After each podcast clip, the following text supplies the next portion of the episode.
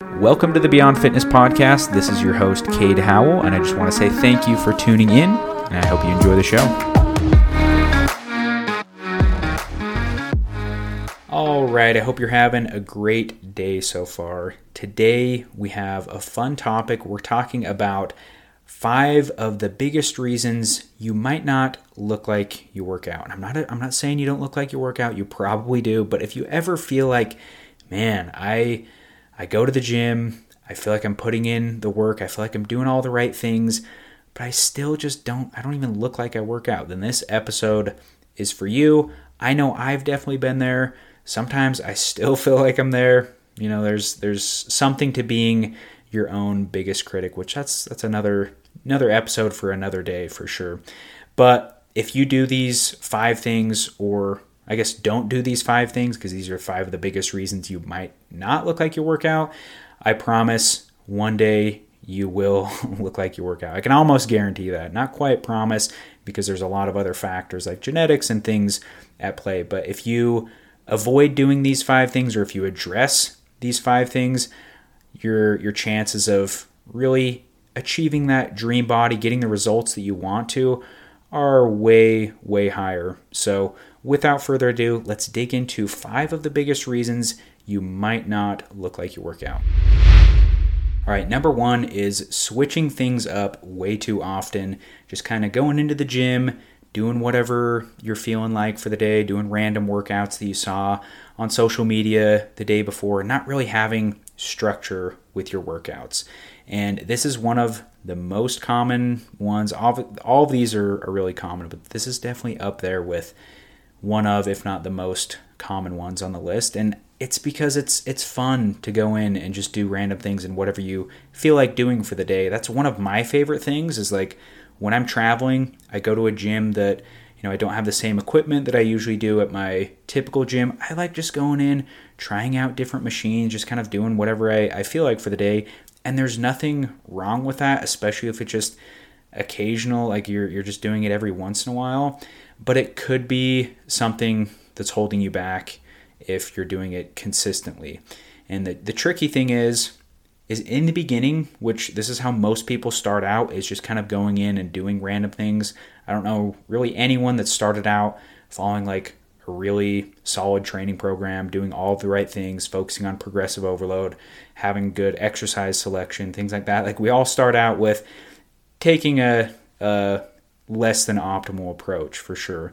Um, and it works in the beginning. Just going in and lifting in general, regardless of what you're doing, you're probably going to see progress from it. You can pretty much go into the gym and look at some weights and and see progress. You have the kind of the newbie gains in the beginning to make, but that doesn't last forever. And so a lot of people see that oh, I, I'm making progress from this and just doing random workouts. Like I don't need to you know have a bunch of structure. I just need to go in and, and lift. They see that that leads to progress, and so they think that that's the answer. And then you know a couple years in, they wonder why they're not seeing progress anymore. And a lot of the times, it's because they don't have the structure that they need to as their body adapts as they get more advanced. You just you need more thought within your your training to really see the progress that you want to. And one of the most important things to really seeing progress is being able to progress exercises over time. And if you're constantly changing your exercises, you're never really getting the technique and the coordination down on those movements to get the most out of them. You're really training your technique and coordination more than the actual muscle fibers. Because if you think about it, the first time you did, let's say, a barbell squat, it wasn't just week one of doing that. You know, you were you had the technique down, like everything was spot on, and you're really able to to challenge the muscles, you're probably all wonky and your form was all over, and it wasn't something that yeah you might have gotten sore from it, and you you challenged the muscles in some ways, but you weren't getting the most out of it. And if you did barbell squat on week one, and then you switched it up and did a leg press the next week and then you go and you do some walking lunges the next week, you're never getting used to any of those exercises to be able to get the most out of them. So I think a good general rule of thumb is with those bigger compound exercises like any squat variations or deadlift variations, presses, rows, um, things like that, the bigger movements that involve more muscles, you want to really keep those in your training program for as long as you can so you can get the technique down. It's going to take at least a few weeks, if not a few months, to really dial that in so you can get the most out of them. So those are the ones that it's it's much more important to keep those in for a longer period of time. And then the smaller isolation exercises, your bicep curls, tricep extensions, lateral raises, things like that, you could swap those out more frequently. And that's where the balance of enjoyment, if you really enjoy variety with your training, it might be worth swapping those out more often just so you enjoy your workouts more. You're more inclined to stay consistent with them and you you might see better progress doing that because you're more consistent compared to following the most quote unquote optimal approach even if it means you hate it because you're you're probably not going to stay consistent with it so you have to weigh those trade-offs but still ideally you do keep even those smaller isolations in your program long enough that you can really dial in the technique get used to everything and, and be able to progress them over time which leads me to number two, the the the second mistake on on the list, and this is another very common one, is just not progressively overloading. And progressively overloading, it's basically fancy words for just making things a little bit more challenging over time. Because if you think about it, if you just go into the gym and you do the same thing over and over, you do the same amount of weight for the same amount of reps every single week, your body's going to adapt to that initially. And yeah you might make some progress from that in the beginning when it's a new a new thing for your body but eventually it adapts to it. It's not getting any more challenging. So why why should your body need to get stronger build more muscle why would you expect to see progress from doing the same thing over and over you know you need to make things a little bit more challenging over time so your body has a reason to adapt. So your goal really should be to progress week to week. It's not always going to happen, but that's the goal in mind is like you want to beat whatever you did the last week, whether that's through adding a little bit of weight to the bar, maybe adding a rep, in some cases, adding a set. Um, I think the most underrated way to progress is through improving your form. Like the, you can, you know, slow down the eccentric, like the the lowering portion of, of the rep. You can increase your range of motion if it's appropriate for that exercise. Um, you can just improve your, your form overall where you have more control throughout the, the whole rep. So there there's a lot of ways that you can progress, but the, the biggest thing is making it a little bit more challenging over time. So your body has something to adapt from compared to the previous week. And a little little side tangent that I think I've talked about this in the podcast in the past, but my favorite way to um, set up like a, a progression model for clients is through something called double progression. So instead of going in and doing like a specific rep target, like let's say 10 reps on an exercise, you're going to pick a rep range, let's say 8 to, to 10 reps. And you're going to pick a weight that's going to be really challenging for the bottom end of that range, which is going to be eight reps in this example. And you might not get it right off the bat. You know, you got to get a feel for it and get the weight dialed into what's what's challenging for eight reps, which is another reason why you shouldn't be switching things up super often because it takes time to dial things in like that, like how much weight you should be using. So let's say you pick a weight that's challenging for eight reps. What you're going to do is each week you're going to aim to add one rep using the same amount of weight. So if on week one you used 100 pounds, week two you used 100 pounds for eight reps. Week two you're going to aim to do 100 pounds again, but you're going to try to do nine reps. And if you get that on week two, week three you're going to try to do 100 pounds for 10 reps. Now once you get to the top end of that rep range using the same weight, you're going to add a little bit of weight to the bar. So you might go up to 105 pounds. And this is typically going to drop you back down towards the bottom end of that rep range. So you might get eight reps with 105 pounds. And then you just continue repeating that. You go week two, uh, nine reps with 105 pounds, then 10 reps with 105, and then you go up to 110 pounds. And it's a way that you have like two progression levers instead of having to just add weight every single week or add reps every single week. It's a way that you can kind of cycle through that, and it's a really, really effective way to progress over a long period of time. So, little side tangent, but that's a way that you can progressively overload. Now, number three is you're not pushing close enough to failure. So chances are you're a lot stronger than you think, which means you're most likely leaving a few too many reps in the tank, which we have some research on this that you should probably be leaving no more than about three or four reps in the tank in in most cases to see the best progress. And this is another thing where in the beginning when you first start lifting you don't have to push super close to failure to, to see progress. But as you get more experience, as you get more advanced, you have to challenge yourself a little bit more. Your sets should be uncomfortable. That last rep should slow down quite a bit. If it's not, you're you're not pushing your you're not pushing very close to failure. You're not pushing your body's limits. And usually when you do an exercise, it feels a lot harder than it actually actually is. Like if you've ever recorded a set in the gym, which you should, I would, I recommend doing that because then you can check your technique and how close to failure you are. Um, you'll notice that when you were doing that set, it felt like, oh man, like I was really close to failure. But then you look back at it and like that last rep wasn't that, it wasn't that slow compared to the first one. Um, so it's something that you, you want to make sure that last rep that you do, you know without a doubt you couldn't do more than another three to four reps. If you could, you know, like I said, you can still see progress that way, but it could be something that's holding you back because you're just you're not pushing yourself as hard as as you think and as hard as your body needs you to to continue seeing progress. And I think the best way to figure out if you're training close enough to failure is to occasionally push yourself to failure. You do want to be smart about the exercises you're doing this on. Like, don't go and do barbell squats or barbell bench press and go all the way to failure. Like, pick pick an exercise like bicep curls.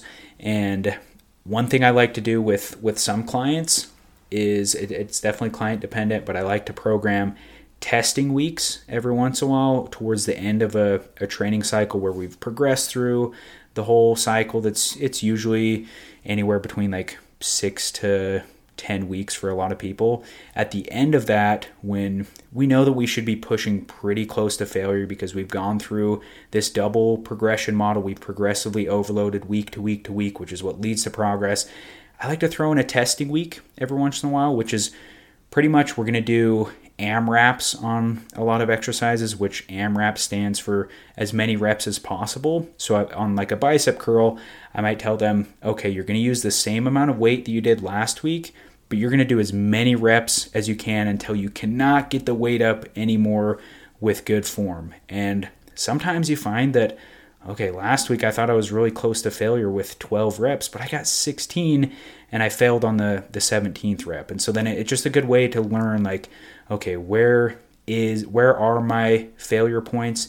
And then you can set up your, you know, training, your the amount of weight you're using, the reps you're doing, kind of around that. So that's number three is not pushing close enough to failure. And then number four is your nutrition just isn't aligned with your goal. And this is another very, very common one because you could be working your tail off in the gym. If but if your nutrition isn't aligned aligned with what you're doing in the gym, you're going to be spinning your wheels for a long time. Like if you're in the gym and you're wanting to build muscle, like that's your your biggest goal, but you're eating in a big calorie deficit, you're not getting enough protein in, you're not eating hardly any carbs, like you're not you're not setting your body in the position to be able to have the fuel that it needs to really you know fuel your workouts and recovery and actually be able to to build muscle.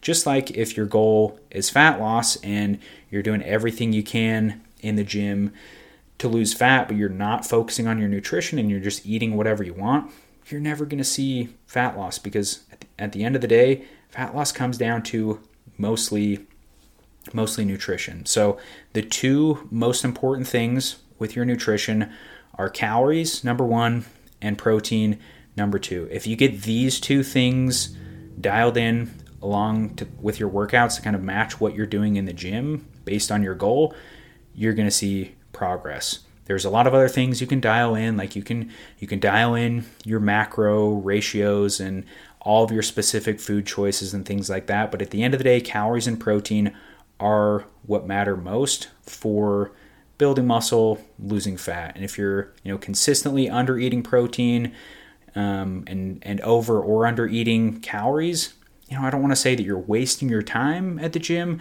but you could definitely be getting much better results with a few changes to your nutrition. I've recorded a bunch of podcasts on on that and how you can figure out how many calories you should be eating and protein and, and things like things like that.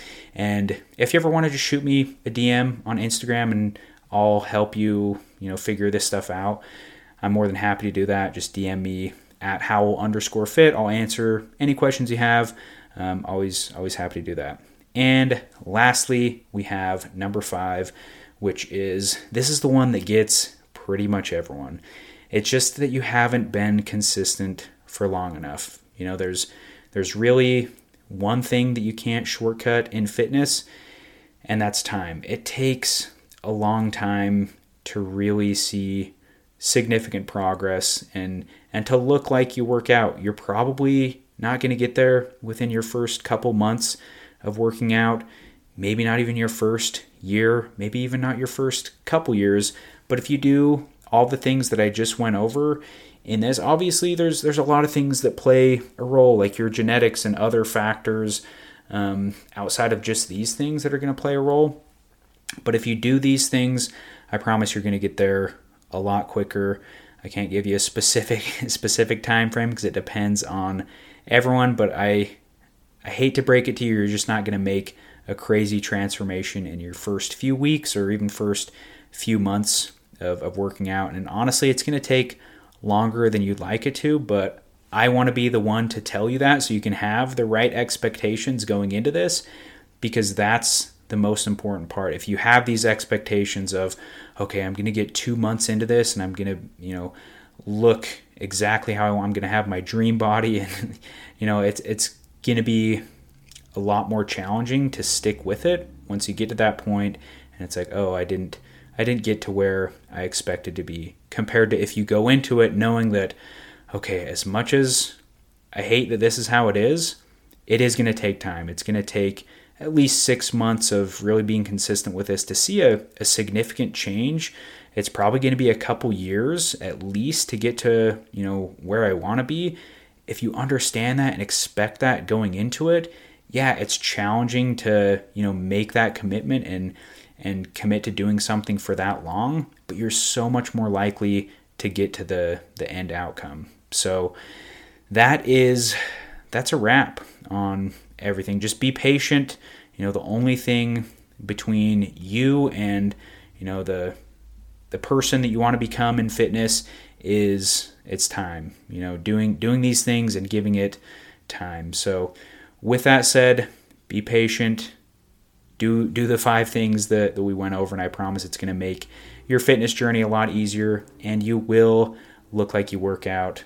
And who knows, maybe you already do. Maybe you're just too big of a, a critic because that is another very common thing. You're you're a big self-critic. A lot of us are. So, anyways, I hope you guys got some takeaways from that. If you, like I said, if you have any questions or want advice on anything, just shoot me a DM at Howell underscore fit on Instagram, or you can email me. I have all that stuff linked in the description of the podcast. I also will link my free body recomposition handbook. It has like it's like 80 pages of uh, pretty much everything you need to know to build muscle, lose fat.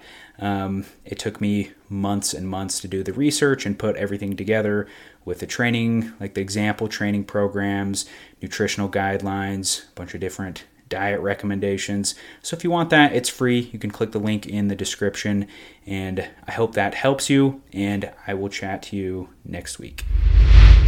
Thank you again for tuning in and listening. I really hope you guys enjoyed that episode. And if you did, take a screenshot, share it on your Instagram story, and tag me at Howell underscore fit and leave the podcast a rating and review on Apple Podcasts. If you have any questions about coaching or need advice on anything training or nutrition related, shoot me an email at the email linked in the description, and I will talk to you guys soon.